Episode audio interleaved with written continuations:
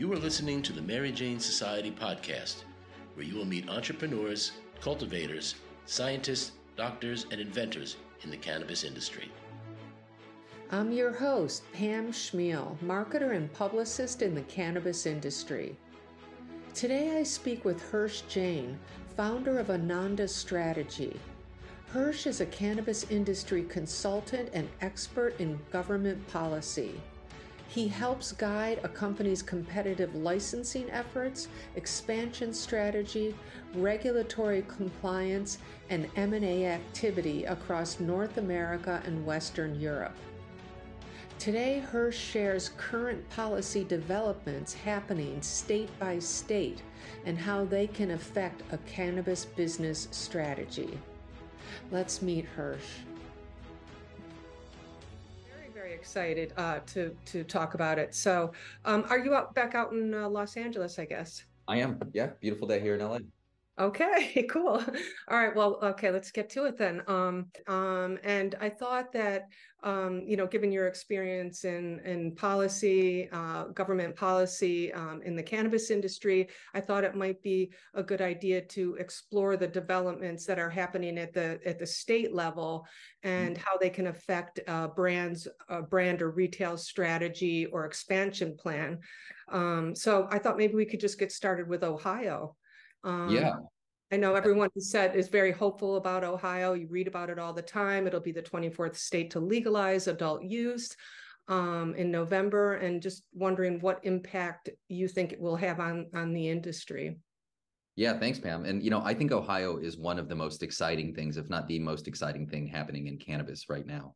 Uh, you know, so as you mentioned, it would be the 24th state to legalize adult use. And I think that's significant just in the narrative that exists around cannabis. Obviously, that gets closer to what some people think of, as a tipping point of 25 states. And, you know, I'll just say, Pam, as someone who, you know, just reads a lot, as we all do about cannabis, you know, a year ago, you would not see the narrative of half the states or almost half the states have legalized cannabis. But now we're getting closer to that point. So it's exciting because it would be the 24th state. Um, I also think it'll get a lot of attention. And, and what I mean by that, Pam, is, you know, special elections often get outsized attention because they're the only thing on the ballot.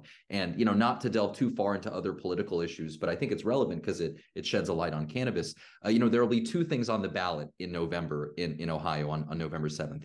Um, so one will be abortion rights, um, and the other will be cannabis legalization. And those are two issues that our country um, is really discussing right now after the Dobbs decision last year. And so I'm to make a prediction based on polling. Obviously, none of us know what's going to happen, so maybe I'll be wrong. But what I think we'll see is that in this red state, Ohio, which is the quintessential, you know, Midwestern red state, right? That's that's the sort of bellwether for middle, you know, right-leaning America.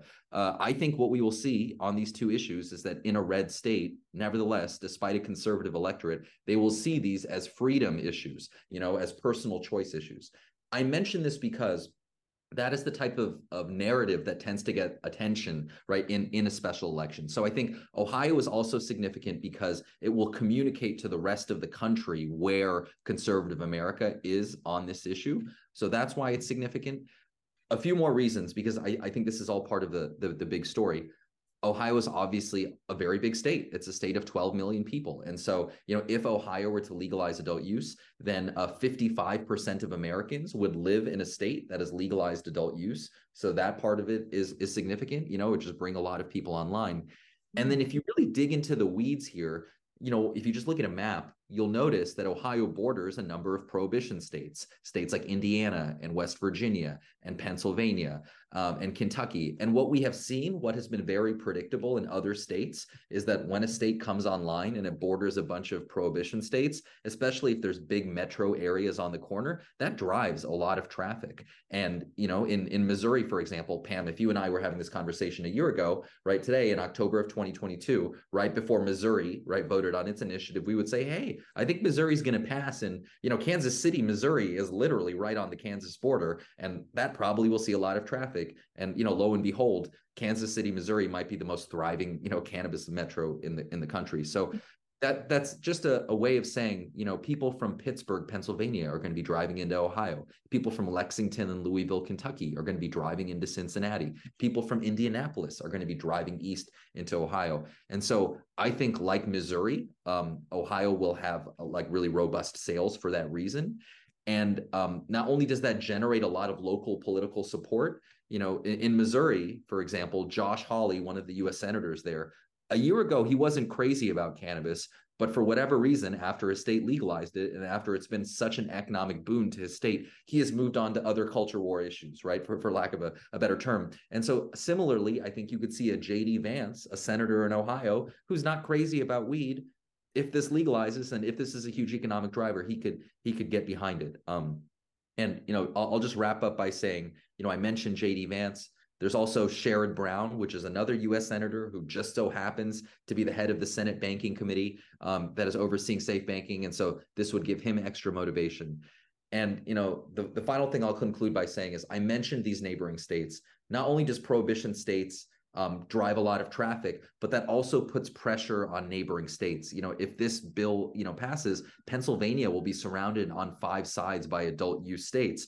And, you know, we've seen that when you're surrounded, you know a lot of the the the opposition wanes and so those are a bunch of different reasons but i think you can sum it up by saying we're getting closer to that tipping point it's a big red state in the american imagination will tell people where conservative america uh, is and um, you know I, I, think for all of these special you know it'll, it'll send a real message uh, to, to the country and will set off a, a, a lot of um, developments to come so that that's why i think it's so exciting yeah, no, I, I didn't even think about that. But right, being a red state to me seems like a big bellwether and and could be a tipping point. Yeah, that's that's that's a great point.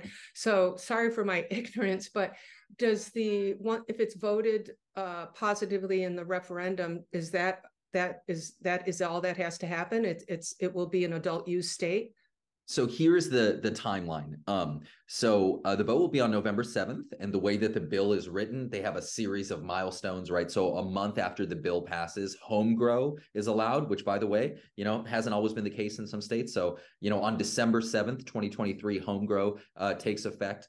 The adult the draft adult use regulations have to be issued in like May or June of the following year.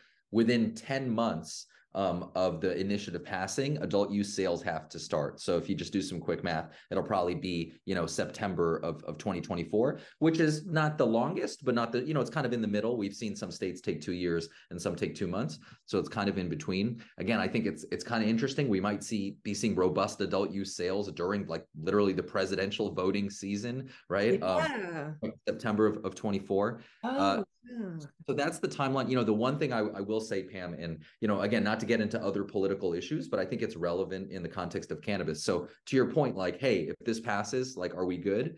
The answer is probably yes. However, that you know as as we all know each state is a little different in the way that their initiate you know their initiative process works. And because this is what is called an initiated statute rather than a constitutional statute in ohio what this means is technically the state legislature which is republican um, has the ability to make changes to the initiative. So that that has some people a little a little you know worried and for good reason.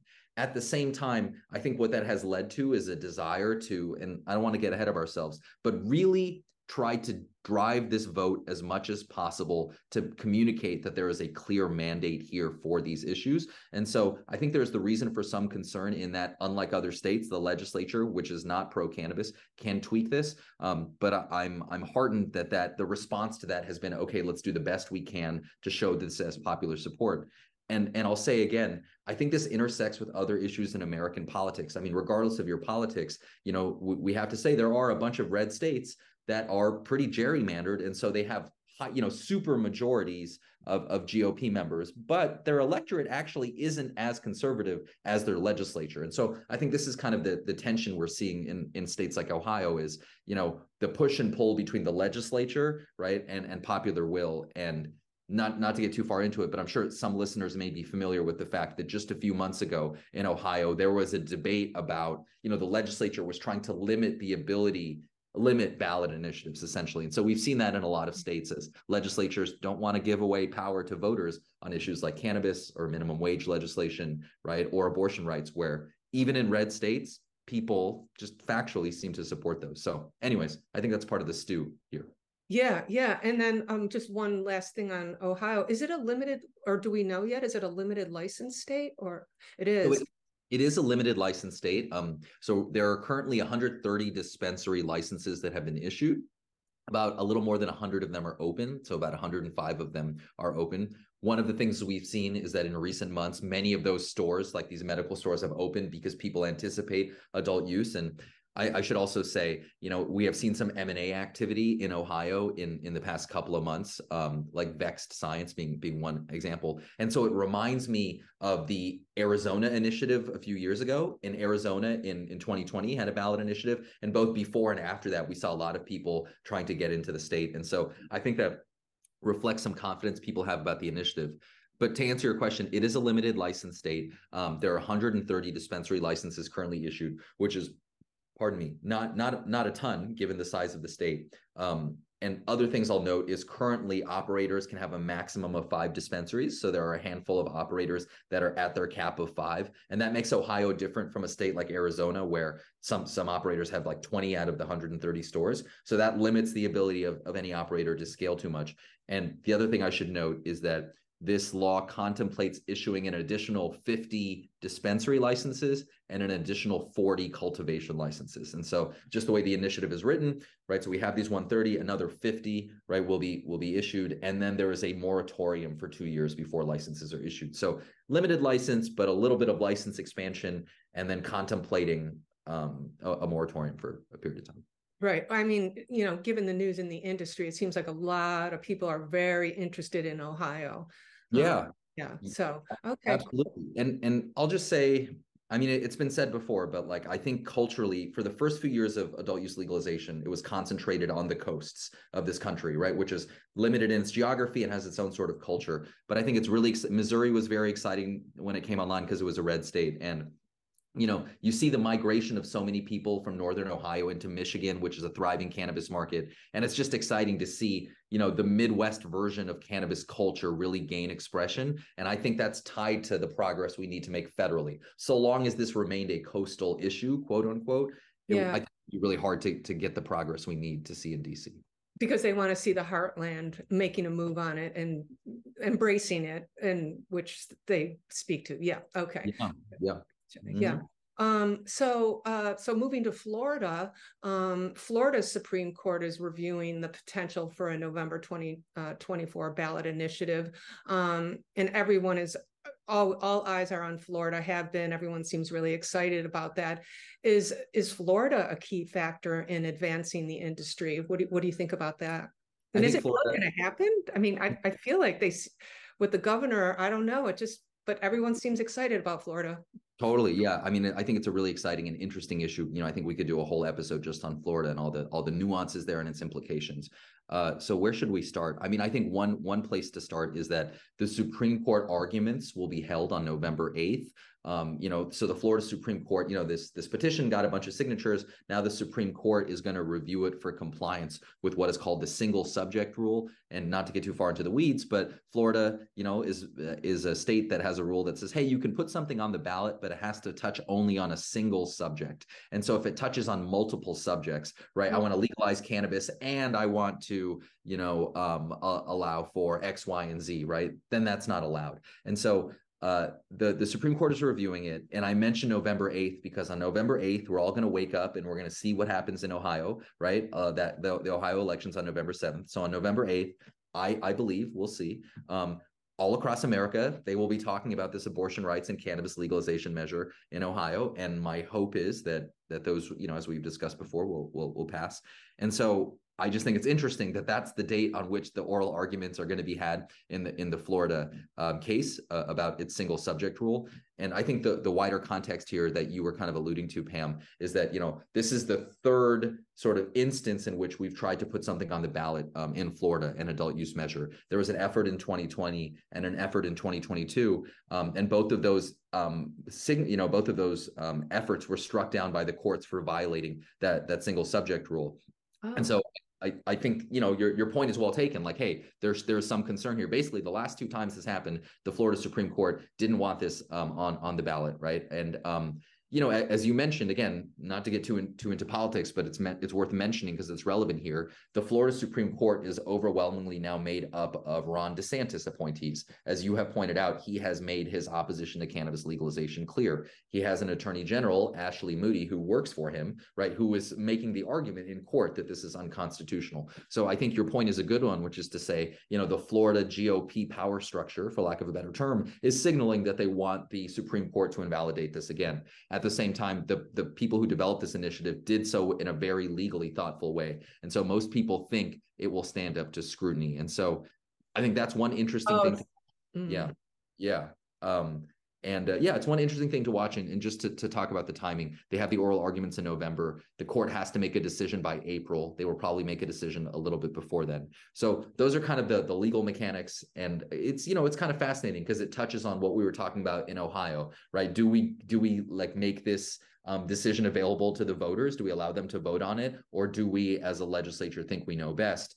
And you know, one other wrinkle to consider about Florida is that unlike every other state in America, it requires a 60% threshold to pass an initiative. Every other state, right, it only requires 50%. So that further shows you, right, how they've tried to to, to make it hard, right, to try to limit popular will. And so those are some of the mechanics. Um, a, a, few other things that that I'll say. I mean, if this were on the ballot, it would be on the ballot in November of 2024, and so it would be. You know, Florida is a huge market. It's often a swing state. It's a very expensive market. This would require 60% of the vote, and so although polling suggests there is more than 60% of the vote, it'll be really really expensive um, to to run that campaign.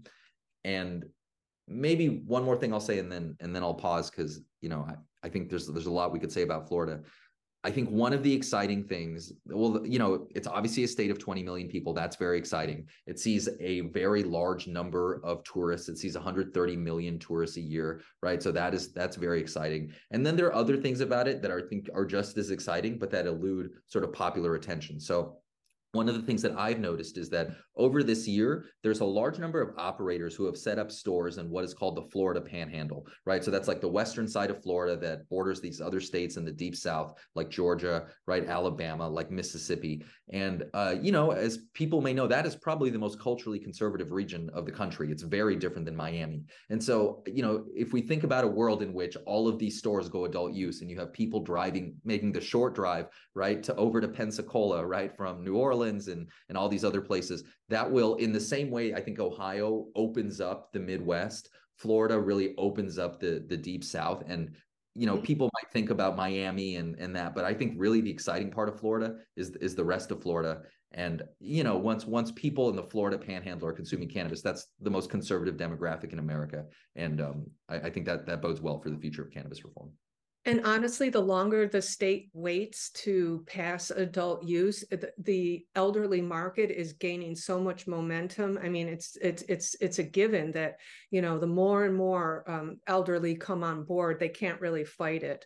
Um, so and and and and also, I've tried to travel to Florida. When I traveled to Florida before, I tried to visit a dispensary, but uh, yeah, outsiders, tourists cannot purchase within dispensaries there. It's it's it's. Uh, it's crazy totally. I think I, I think you're making a great point about you know the elderly or senior citizens and in, in, in, use of cannabis and i think we are all kind of having that conversation right now. We're seeing the rates at which you know um, you know seniors are adopting cannabis. I think many of us are familiar with the recent sanjay gupta uh, special uh, he did right with with mama sue and that's just another um, example of it in the zeitgeist. I can certainly say you know my parents when i sit down with them and, and we have meals together the number of pharmaceuticals that they consume i would say many of the people in our lives who are above 70 if you see the number of pharmaceuticals that are being consumed oh at it's it you know and and so yeah that's what gets me excited about this. Like how can we normalize cannabis quickly enough that the senior citizens in our lives who otherwise would not engage can can find healthier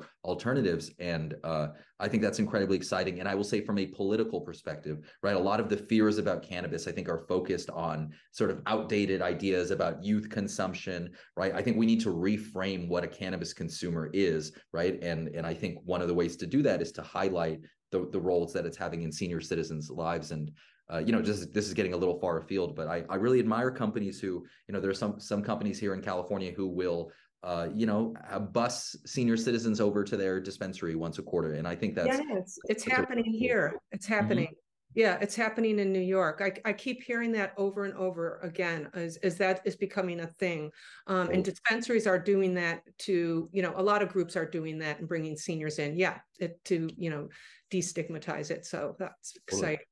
Um, yeah. So this next question, I'm kind of excited about. Um, I, I, didn't think it might be happening so soon, but I hope it does. But in Minnesota, um, I know you've mentioned before that Minnesota has a highly unique adult use model and is going to is leading the future of uh, hemp beverage hemp beverages, in that they might be introducing the idea of uh, alcohol and cannabis beverages commingling. Is this something that is can really happen? I, I thought this seems so down the road, but that would be really exciting. Yeah, I think I think Minnesota's a, a really interesting market. I had the chance to to go to Minnesota, um, Minneapolis, beautiful city, especially over the summer. I had the chance to go there and experience it. But yeah, I think Minnesota is very exciting for a number of reasons that that we'll talk about. Um, but generally, it's it's an example of of what I think about of the laboratories of democracy. I think what is what is fascinating if you're in this space is to observe all of the different approaches that states are taking towards cannabis, and some of them, like Minnesota, um, are are doing very unique things. And I think that is part of breaking the stigma. As a state adopts more permissive and unique models of regulation, and the sky doesn't fall, I think that's an important part of how we destigmatize the plant and move past this really restrictive model. Um, but what's exciting about Minnesota? I mean, uh, uh, so many things. One, again, you know, as we were talking about in Ohio, I always think it's very exciting when a state comes online and it borders a bunch of prohibition states, and it, you know, shows you the interest that those other states have in cannabis. So if you look at a map of Minnesota, I mean, look at, you know, uh, like for example, the, the the Twin Cities are practically on the Wisconsin border. For example, right? Wisconsin doesn't have access to legal cannabis. The amount of traffic we're going to see into Minnesota is exciting. Similarly, if I think about Fargo, North Dakota, right, that's right on the border. So that's one thing that's exciting about it. I think it's always exciting when a Midwestern state, like in the middle of, of, of, of a bunch of prohibition states, opens up. It changes the conversation and, and changes culture. So that's one thing. Um, I, I, think uh, you know the other thing is is beverages, as we mentioned before. So you know Minnesota is basically the first has adopted the most permissive approach towards low THC kind of like hemp beverages. And so you can go as I did when I was in Minnesota, you can go to lunch at like just a normal random pizza restaurant, right? Um, and you can order a beverage, right, that is a hemp derived product that contains THC. And I know there's a whole kind of debate that's going on about those hemp intoxicants and we can, we can talk about that. But just setting that aside for a second, there is something revolutionary First, about um, just how nor- how normalized that makes it, right? You really normalize cannabis um, when when you can order it in that setting. And I kind of felt like it was the new martini lunch, right? We were at this nice pizza restaurant, and instead of having to order a beer, we we could we could have this um this hemp beverage, you know? Oh, new martini lunch! I love that. right? Yeah, it's it's it's Bring exactly martini lunch. exactly. I mean, the martini lunch sounds fun, but you know, it's not it's not sustainable, right? Certainly not the three martini lunch. That's that's that's, that's but yeah, I mean, it was it was it was cool. I I um I, I, got to I was in Minnesota with um, Jason Tarasek, by the way, who's a really great uh, lawyer in Minnesota and played a really key role in um, shepherding, you know, uh, a lot of the legislation through over the past couple years. Um, so I, I, was with him at this pizza restaurant, and, and, we were sort of making that joke, and it was fun. But so that's the first thing, right? There are thousands of places in Minnesota now where you can go and you can um, consume a beverage, which is a form factor that is familiar to a lot of people and as a replacement um, for alcohol. And so that serves to both normalize cannabis and I think that gives that form factor, which has struggled to gain traction in a lot of states, such as California, a way to, to kind of gain traction. So I think that part of it is exciting. And then, as you mentioned, there is a kind of commingling of alcohol and, and cannabis out there. Uh, what I mean by that is there are many brewers in Minnesota who are now either manufacturing or dispensing, right, um, these THC beverages. Now, there might be a certain crowd out there who would be very concerned about that, who see the mixing of things like, you know, alcohol and cannabis as potentially very like dangerous and something that should be avoided. And certainly that's the, the norm in most states. I have a different opinion. Now, granted, I'm I'm biased, but I'm of the belief that um, you know Americans consume alcohol, right, as as many cultures do, maybe sometimes more than we should, but we're not going to give that up, right? I think the history of prohibition proves that. I think cannabis can be a way in which alcohol can be consumed more responsibly and more moderately. I, I find that to be true, right? In in my own life, people often anecdotally report that if they you know smoke a joint, then you know they only need to have two glasses of wine rather than like you know more than a bottle. And you know obviously this is getting very subjective, but I often find that if I consume cannabis before um, consuming alcohol, then I I can enjoy the taste of the alcohol rather than see it yes. as a to an end.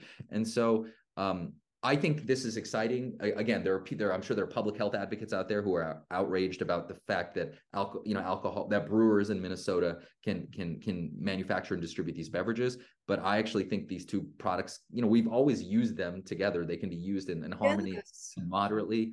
And again, last thing I'll say because I think there are so many other things about Minnesota that are exciting. But I'll, I'll just say one more and then I'll pause. Um, I think the uh, this has been a real economic lifeline for a lot of the brewers in Minnesota. I mean, it's really quite fascinating. There are many craft brewers in Minnesota who were struggling, but the popularity of these TH these low THC beverages and their engagement with it has really helped boost them. And so, if we talk about cannabis as an economic development story, often and often that's been disappointing because of the highly regulated way in which we've rolled out this economy. We should pay attention to the instances in which it you know plays nicely and boosts an yeah. existing industry in, in, the state that seems like a clear path to normalization and acceptance right by by right right. No i that's a really great way to look at it that it right it could fill a hole where you know a, a, certain part of the industry is is failing and and you know same thing with farmers in new york. They they needed the hemp industry to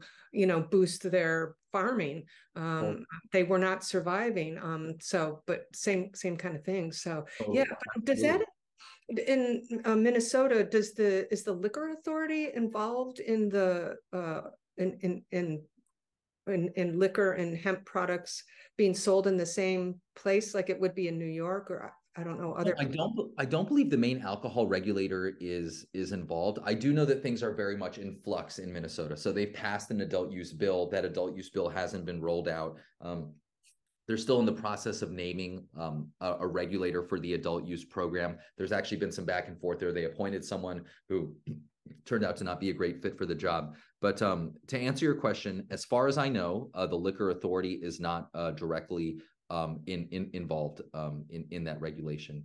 But there isn't, there's sort of an ongoing effort right now to bring, um, to sort of build that regulatory framework. And so in, in recent months, a lot of these hemp businesses have just started becoming formally registered and, and paying taxes and um, it, it actually re, re, you know the number of registrations and tax receipts are actually pretty significant. And i guess i predict that in the coming months like people will look at the amount of these sales by just by virtue of how widely available they are right? You know because these these beverage products can be sold in thousands of different places such as a brewery a restaurant right a liquor store. I think we will um, we will be kind of astonished by the economic impact it's it, um, it's had.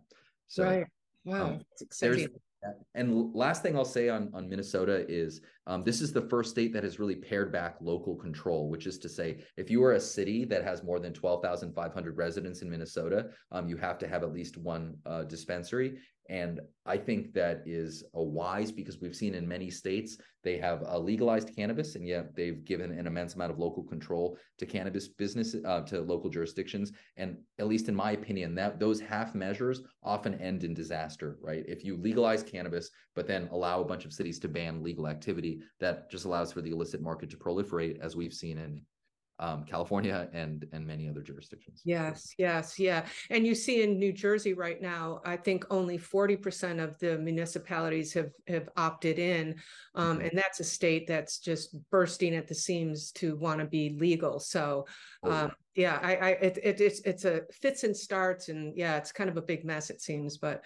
Um, so um, going to Michigan, which is I feel like it's New York, Michigan, uh, California, Colorado, one of the you know the big states that are are, are talked about and seems like they have the most robust market. Like um, I know they had problems with price compression there recently, and you know how how are things going in Michigan? I think Michigan is one of the most exciting markets um, in the country, and obviously, all, all, all markets have challenges, and there are plenty of Michigan operators who are feeling those challenges and who have gone into receivership. So it's not all roses. But I think you can say Michigan, by some metrics, has the most successful or or the most exciting market in the country. Now, why why might one say that? Well, first of all, if we look at their sales numbers, right? So they are generating total sales a month of like 276, 277 million dollars. You know, just some quick math, that's a 3.3 billion dollar run rate. So that's, you know, clearly puts it as the second biggest market in the country, right behind California.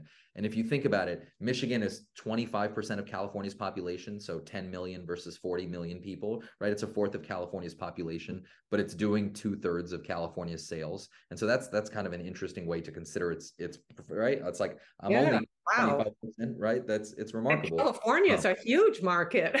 it's a huge market. You know, California's underperformance often goes unnoticed because we look at a raw sales figure. We're like, oh, California's a five billion dollar market, and we don't consider that it should be a 12 to 15 billion dollar market. And so that's why I think per capita sales is really the metric, right? You want to know in Michigan, right? There's a $300 per capita sales number, right? Which is like that's the amount that an average you know resident spends on cannabis in a year uh, and in in California, then that number is a fraction of that. Um, you know, it's like a third of that. And so, uh, yeah, Michigan driving is because of the illegal market. Do you think is that why it's just not recorded? Is that kind of what you're think, saying? Oh, maybe. Oh, yeah, absolutely. In, in California, you know, two thirds of the market is illegal. It's about a five billion dollar legal market, and you know, the illicit market is estimated at ten billion. But obviously, none of us know because it's it's uh, it's it's really hard to estimate but i mean to, to your point pam to really like double click on it i think one way to really get a sense of how big the illegal market is in california one thing that i've noticed is when a store opens up in a new jurisdiction right that has had no cannabis access. So when the first stores opened up in fresno the amount of legal sales those stores generate, you know, Fresno is a city of half a million people, had no cannabis access. The amount, I mean, you would expect those stores to do well, but they do so well. And it's evidence of the fact that there's just massive, massive illicit demand that then has a legal channel. And so, you know, when you see how much sales are boosted by opening up these stores in these big cannabis deserts in California, it really gives you a proxy for how much untapped, right, sort of legal demand is out there because you visibly see it. You're like, wow, that store is doing you know like a like yeah. six figures a day that's that's that's really quite good um so but but i mean to go back to your question on michigan it's a very exciting market uh, first because of its total sales figure. They must be doing something right. And then you know you ask the question well how are they able to generate so much in legal sales? Well first they've had really robust retail expansion. You know just they legalized cannabis. Um, you know legal sales started in late 2019 but just consistently month after month in michigan new dispensaries will open across the state. It's not it's not really rocket science but they've just had more points of distribution open up. And it's the opposite of california which has this local control which prevents these new stores from opening. And then unlike california which by most measures has the highest tax rate in the country michigan has one of the lowest tax rates in, in the country. And so it's it's not that complicated of a story but that's what makes it exciting right? If we just allow these points of distribution to expand in in the state and in the country and if we just don't you know, dr- you know, it's dramatically overtax this, then then there's huge economic potential, you know. Um, and you know, it. yeah, the policies of of the taxation, you know, the taxing policies. I I, I don't understand. It, it's people who are, who are in power just don't have never been entrepreneurs, just don't understand the economics of it. it I mean, yeah, and and you know, I I think I, I, get the need to generate revenue, but there's a point at which it becomes really self-defeating, right? And so uh, you know, and we're well beyond that point uh, in in California, and and that's why I think this conversation we're having, contrasting Michigan and California, for example, is so important because the the short story is think about what California would be doing in sales if it followed the Michigan model. It would be at least a ten billion dollar market, and then think in turn about the tax receipts that would generate if we capture that legal demand. Again, this has been said many times before, so I'm not saying anything too unique, but but mm-hmm. um, it's it's true and if we can just to really harp on this point, I mean, the similarities between California and Michigan are strong, right? So you mentioned Michigan having gone through price compression really dramatically over the past two years. That's the same story as California.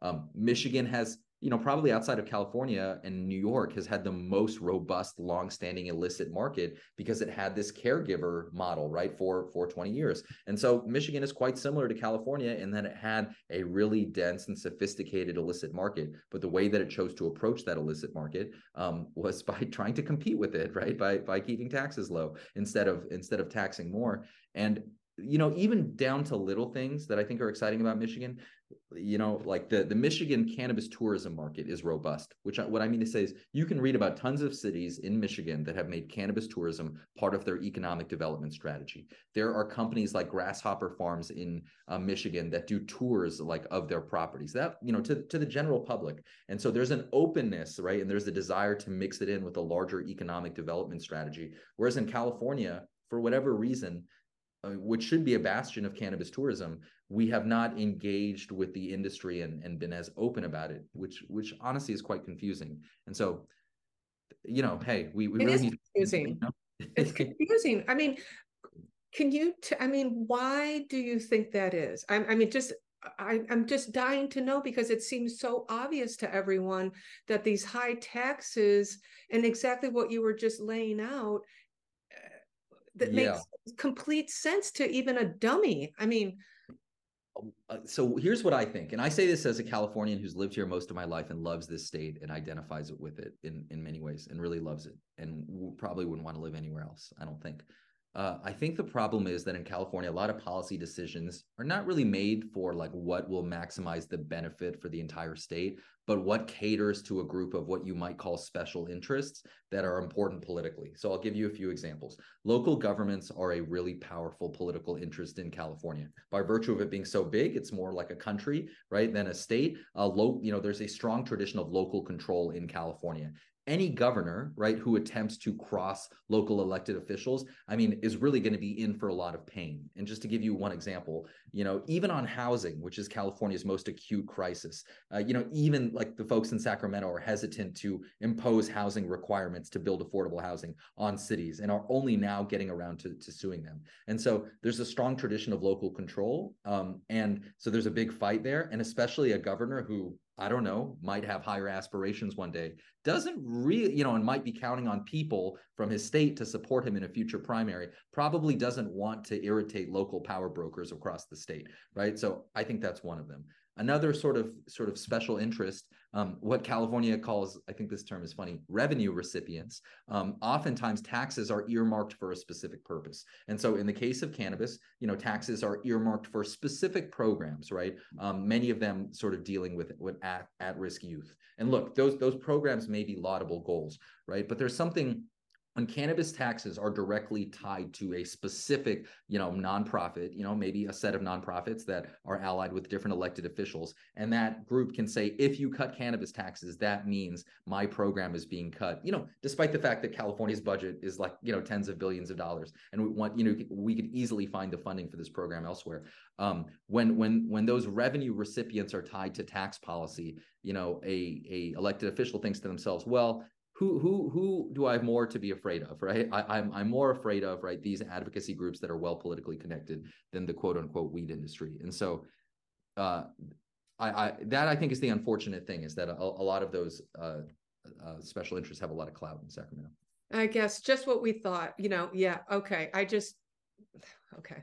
Well, but, but I mean, obviously I'm biased here, but it would be better for everyone if this market were legal, right? We talk about youth cannabis use, we talk about untested, you know, tainted products. The the, the harms of the illicit market in California are so um, so egregious. I mean, even if you just think to uh, the ways that huge swaths of California's national forests have been, I don't want to be alarmist, but just taken over by cartels. And, you know, I live in LA, which is like sort of urban California. But if I were a resident of rural Northern California, um, in which residents, like in many other states like Oklahoma, have to live in fear of like violent cannabis cartels, I would think to myself, these people in these urban enclaves don't really care about me, right? Um, they just care about these other groups. And I think they have a point. So, right. And and the government should be be you know concerned with that. So mm-hmm. yeah okay that's a whole nother i know there, there's so many things to all this.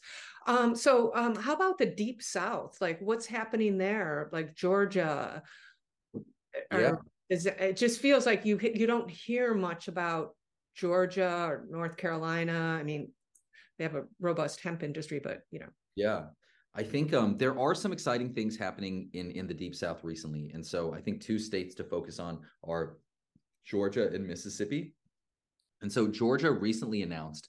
Uh, so Georgia has you know a pretty uh, modest medical program. It is a low THC oil medical program.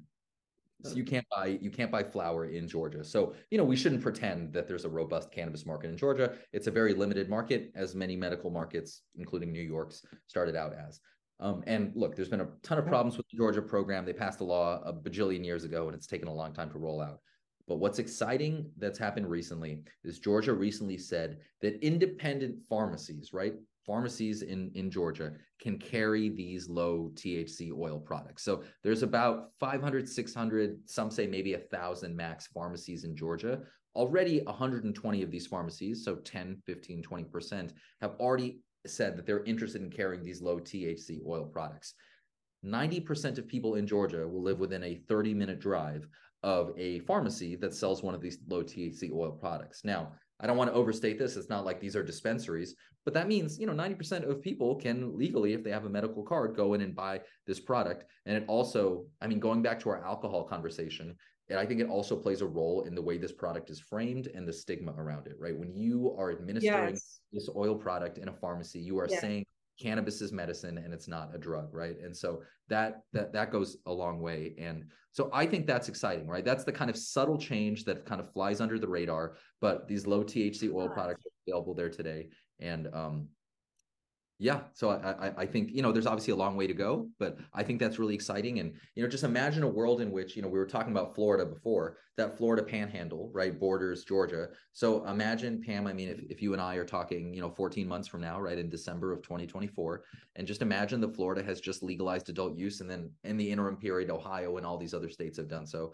And georgia has these like thc oil products available at all of its dispensaries. It kind of naturally it's like okay well i could just drive right 30 minutes across the border right and and buy well, shouldn't we just do this here so uh, I think the, the confluence of those, that's, I think the exciting thing always with cannabis is like, how did the different threads of progress kind of come together and what does it build to?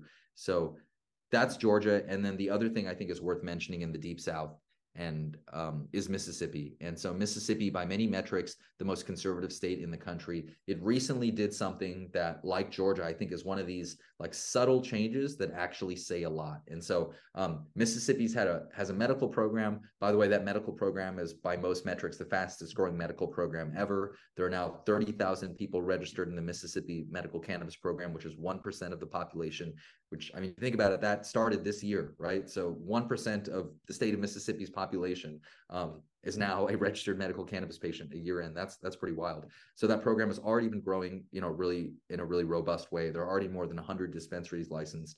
Um, but what they recently decided was that topical products would not require um, a medical card. So what that means is, okay, like normally in Mississippi to access the flower and other stuff, yeah, you need a medical card. But what they're saying is like a topical product, like a lotion, right? Like a like the you know the kind of thing you rub on your hands, the most innocuous kind of cannabis product, essentially the most medicinal kind.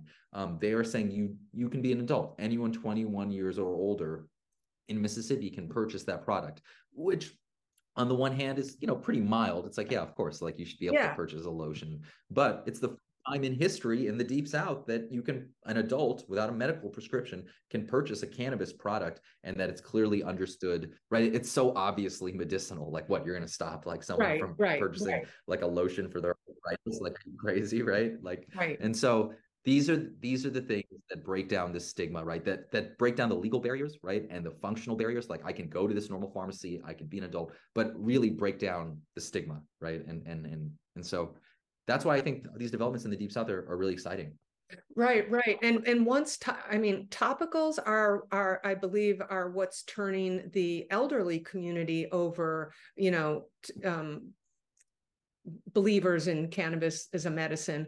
Um, so if, if it starts topicals there, that might be a good thing to um, you know to break the stigma and uh, and soften soften the opinion on that. So yeah, I think that's a that's a great point, and uh, again, I think it shows how all of these different um, uh, trends, impulses are yes. are flowing together. Yes, like normalization of this product amongst the elderly. I bet there's a bunch of like conservative elderly people in Mississippi who are like, I just want my medicine, and like I don't really trust the government, so why are you making me register through this program? Yes, like, go, go, go buy this product, and they're like, okay, that that right. seems reasonable right right right yeah um so okay so um, moving over to new mexico um you know very curious about what's going on there you're hearing a lot but um are they leading the way for social equity? What what, what is I'm just curious what other states are doing and uh, if if you think that they're setting a good example for how we should um, promote social equity entrepreneurs. Yeah. I think what I would say is they they have a very diverse uh, market and they've taken a, a, little bit of a different approach. But I think it, it's really worth paying attention to. So, I mean, first, if we think about New Mexico, New Mexico is a very small state. It's a state of two million people. It's one of the poorest states in the country, right? It's a very low income state, um, and yet Mo, you know, in its most recent month, it generated $48 million in total sales. And so if you just do some quick math, that's like a $600 million run rate. So first and foremost, it's, you know, wow, this really small state of 2 million people. I mean, it goes back to what we were right. saying about Michigan, right? It's like when you see the economic impact, right? Um, you're like, wow, imagine if this were extrapolated to a larger state, right? Um, and so that part of it, first of all, I think is interesting. It is, if we think about cannabis as an economic growth story, it's hard to think of a better example than New Mexico because, just quite frankly, it's a low income state, and this has, you know, generated a ton of jobs. Um, you know, almost 600 million uh, in sales, and almost 1% of the workforce in New Mexico now works in the cannabis industry, which is remarkable. There are 5,000 people, right? I mean, out, out of the, um, you know, out of uh, all the people working, you know, 1% of the workforce uh, works in the industry. Um, and so the reason they've been able to achieve that level of success is they've had a very open licensing system. And like I don't want to pretend that it's perfect, but to answer your question about, you know, diversity and equity, what I think is interesting is, you know, we often hear the refrain in California, you know, we want an industry that looks like California, which makes sense. Um, what is interesting about New Mexico is you have an industry that looks like New Mexico. Um, the average cannabis business owner in New Mexico is not a titan of high finance, is not someone who came off of Wall Street. Um, it's often like a veteran, right, and their spouse running a mom and pop cannabis business, sort of the the demographic of people that you would imagine running a restaurant, for example. And so New Mexico is in, you can agree or disagree with their approach, but to the extent that there's a lot of ink that has been spilled about ensuring that we have a representative industry and the need for diversity, which, you know, I'm obviously incredibly supportive of, we should think about what structures actually give rise to that, right? And we should say, okay, well, New Mexico had a very open system where essentially anyone could obtain a license. And, um, you know, there were not huge barriers to entry. And those barriers to entry normally serve to keep, you know, obviously people without wealth out, which are disproportionately minorities. And so not saying that system's perfect, not saying all of those dispensaries will survive, like that's the nature of American business, but it should matter to us that again, if you read, if you just Google cannabis New Mexico, you spend some time online, you spend some time reading the stories of these dispensaries, you will see it's a normal person, right? Um, just a, a person like you or me. And so uh, you know, I guess that's a long-winded way of saying it's interesting that there are some states that have talked a big game about social equity and that formally have equity policies. Um, and there are other states that have not, but that have just adopted a licensing structure that makes it easier for ordinary people to, to participate. And I, I think that's that's what we want, right? We want the industry to reflect the racial and ethnic character of our country, and we want ordinary people to be able to participate and ideally gain ownership in in the industry. And I'll just say, you know, there are other states. I mean, I could take Connecticut for example, right? I'll I'll mention Connecticut because it's kind of the opposite of New Mexico. It has a very tight licensing system, um, and uh, you know, it has an equity program, but sometimes the fee to be an equity applicant can be almost three million dollars. And so it's like, well, what does it? Was that really an equity program or was that a way for an elected official to say that they passed an equity program? You know no one in new mexico is getting the credit right? Right? They're not saying look at me i'm so special. I i'm i'm a i'm a champion here. They just put together a system that allowed ordinary people to use their talents to to to to, to develop in the industry. And again i think it's telling that Connecticut, one of the richest states in the country with twice the population of New Mexico, that legalized cannabis around the same time, right? They both voted in, in early 2021. New Mexico, a much poorer state, um, half the population is doing twice what Connecticut is doing in sales 25 versus 50 million. So, uh, it's you know I'm not saying either system is perfect or either system is inherently wrong but clearly there are different things going on here and um, I, I think if you look at the ownership of most Connecticut cannabis businesses, it would not be nearly as diverse as New Mexico's, despite um, they're having a quote unquote equity program. Right. And I have met people who have licenses or a person who has a license in Arizona who's hopping over to New Mexico to, for expansion just because it's so financially you know such a financial burden to you know barrier to entry to get into the Arizona market plus all the other stuff that's happening there that we're listening to now. But right it, they seem to make it affordable for the regular person to get in. And I didn't realize that that, that it was a poor state um, and that would be boosting you know jobs. I, am really happy to hear that that that's fantastic. Yeah. Um, yeah. in per capita income you know so it's it's it's pretty low. Yeah. and I, I, just want to say I, I, agree with everything you said, um, especially Arizona, New Mexico, the contrast there. Uh, maybe last thing I, I just want to reemphasize is I'm not saying New Mexico is perfect. Some of those folks may go out of business. There's some people that say, hey, man, like we have a dispensary on every corner that invites a backlash from people who don't like cannabis, even though I'm fine with the dispensary on every corner. I don't know. Maybe there's some truth to that. So, I, at least for me, the larger lesson is not that any state has gotten it perfect, but we need to get past the the idea that there are some moral states and some immoral states, right? These are all just, you know, or like there are some virtuous states, right? Um, and some states have tried to present themselves as like being the the paragons of virtue. I think it's like, no, we're all trying these different experiments and we should be honest about what our goals are and we should keep tinkering until we achieve those goals, whether they be economic or diversity related or whatever. And no one has a monopoly on wisdom and and on plans. So right, I like that tinkering. We need to keep tinkering. Good point.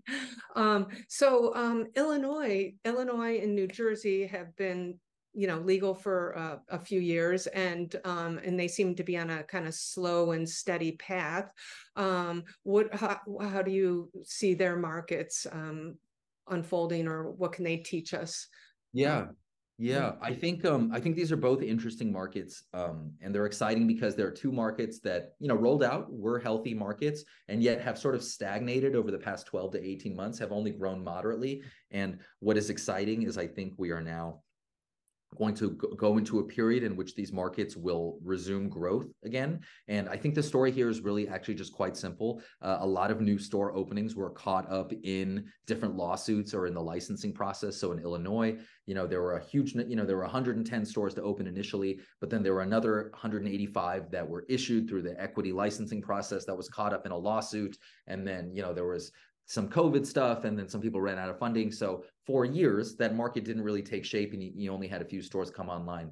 What is exciting is that we're now at about 150 stores, so 40 new stores have opened. Many of these are in central and downstate Illinois.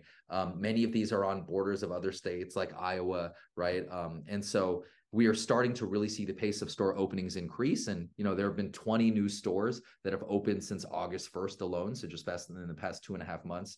So the simple story there is, hey, Illinois is a big state. It's a state of 12 million people. It needs way more than 150 dispensaries. The state law says it should have up to 500. We're now finally starting to see some of those stores come online. And so that as we, you know, it's like the Michigan story. Like again, it's like, okay, yeah, you just open new stores across the state, you capture illegal demand. And so that I think is exciting.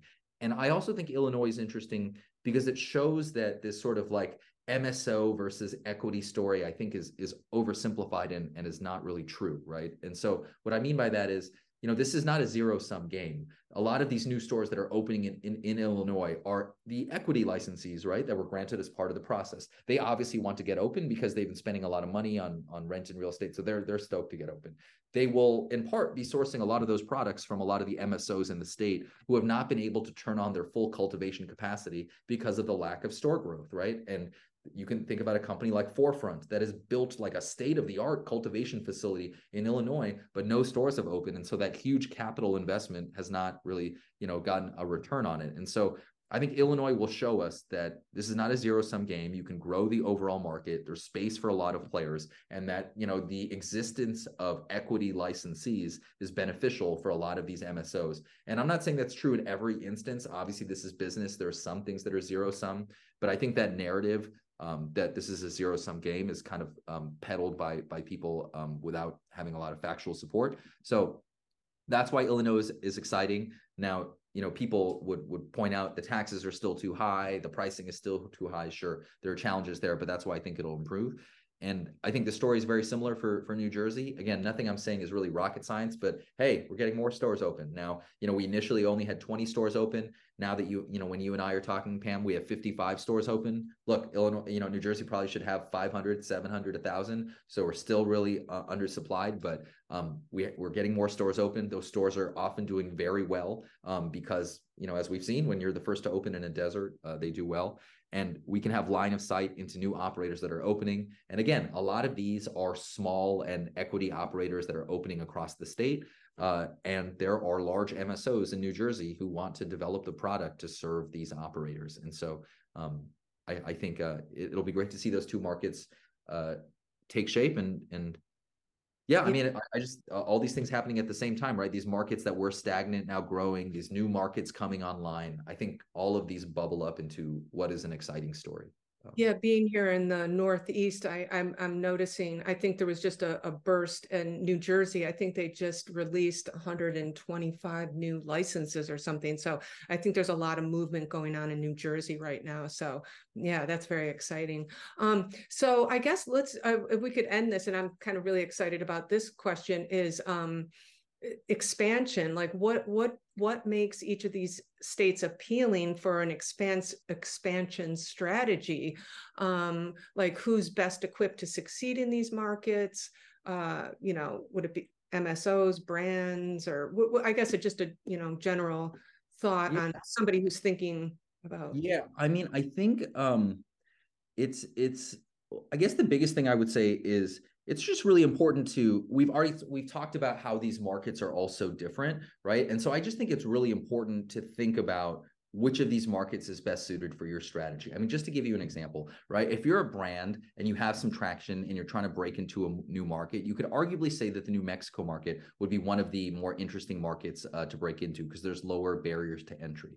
right? And it might be a little harder to break into the Illinois market, for example, because you know so many of those dispensaries are currently controlled by um, the MSOs, right? And you'd have to have a relationship with one of them. And so I think there's no kind of perfect uh, formula, but I think think um, all of these markets are are quite bespoke, and it's important to think about which of them might be the the best fit um, for kind of your strategy. And then maybe the other point is, you know, just regardless of which markets are a good fit, you know, understanding how those markets will evolve. And so for example getting in if I, if you were to get into ohio for example right? Or you know just to get even more granular right? Um, if you wanted to get into not only into ohio but the stores in cincinnati right? Knowing that the stores in cincinnati are right on that kentucky border right? The kentucky suburbs are practically in cincinnati right? I know that's getting really granular but that's a way to identify a part of the market that will really be overperforming. In the same way that a year ago like if if if someone were smart they would say to themselves man like okay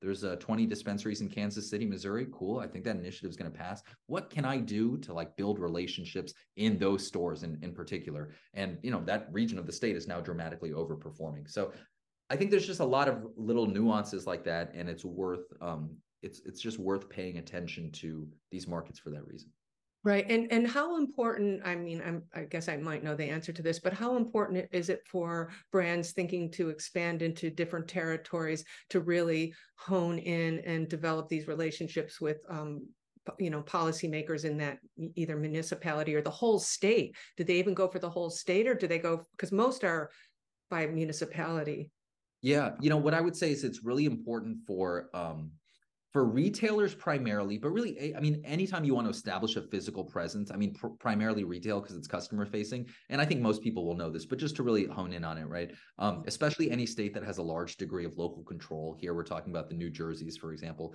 the Californias. Um, it's really important to do your due diligence on which towns are receptive to cannabis and to make a really robust effort to build relationships in in those communities. Um, so i would say that's true if you ever want to establish a presence in a new jurisdiction but I would say just as important of that is like building relationships with the existing operators in a market. As you consider different markets to enter into, that should be accompanied by an assessment of who the players are in that space and what your level of relationship with them is, right? Like if you really plan to go into Illinois, you better understand, you know, who are the eight operators that comprise 60% of the retail space in Illinois and to, you know, to, to what extent does my strategy hinge on working with them? So again, not not anything that people didn't already know, but yeah, get to know your your regulators, particularly at the local level, and get to know your market participants, especially if you're entering into a new state, because you're going to have to find the right allies if you want to gain traction. Is is that the kind of relationship building that you do um, at Ananda? If if you're for clients, is is that's part of what you do is is getting in and building these relationships and right, of course. Yeah, it's like information in, in relationships. It's basically a lot of what we talked about today, which is to say, um, how do you survey the landscape of now these like two dozen adult use states that exist out there, and be really thoughtful about where you fit in, right, um, to this framework, or I mean, again, not to get too into the weeds, but even if you're a software provider, right, and you want to sell your software to folks in certain states, like how are you thoughtful about, okay, so this store is about to open in two months and then they plan to open five more locations in the next six months. So maybe that's someone I should really go after and ally myself with. Or if you're a brand, how do I get into those stores and scale with them? And so that's the way I think about it information on the architecture of these different markets, and then um, really building um, authentic relationships with potential partners and with um, local stakeholders. Cool. Hirsh, thank you so much. I really appreciate you joining me today. Thanks so much. This was awesome, Pam.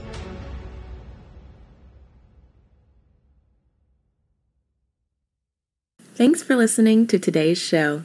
To check out more great cannabis podcasts, go to podconnects.com. Here's a preview of one of our other shows. Season 1 of Dope History is now available at dopehistory.com. Dope History weaves you through the lives of those who have been touched by cannabis or have had an influence on the events that shaped our laws or relationships with this plant. You'll hear tales from Frenchy Cannoli, Keith Stroup, Eddy Lepp, Tom Alexander, Ed Rosenthal, Wolf Seagal, Jorge Cervantes, and Tommy Chong. Available now at dopehistory.com.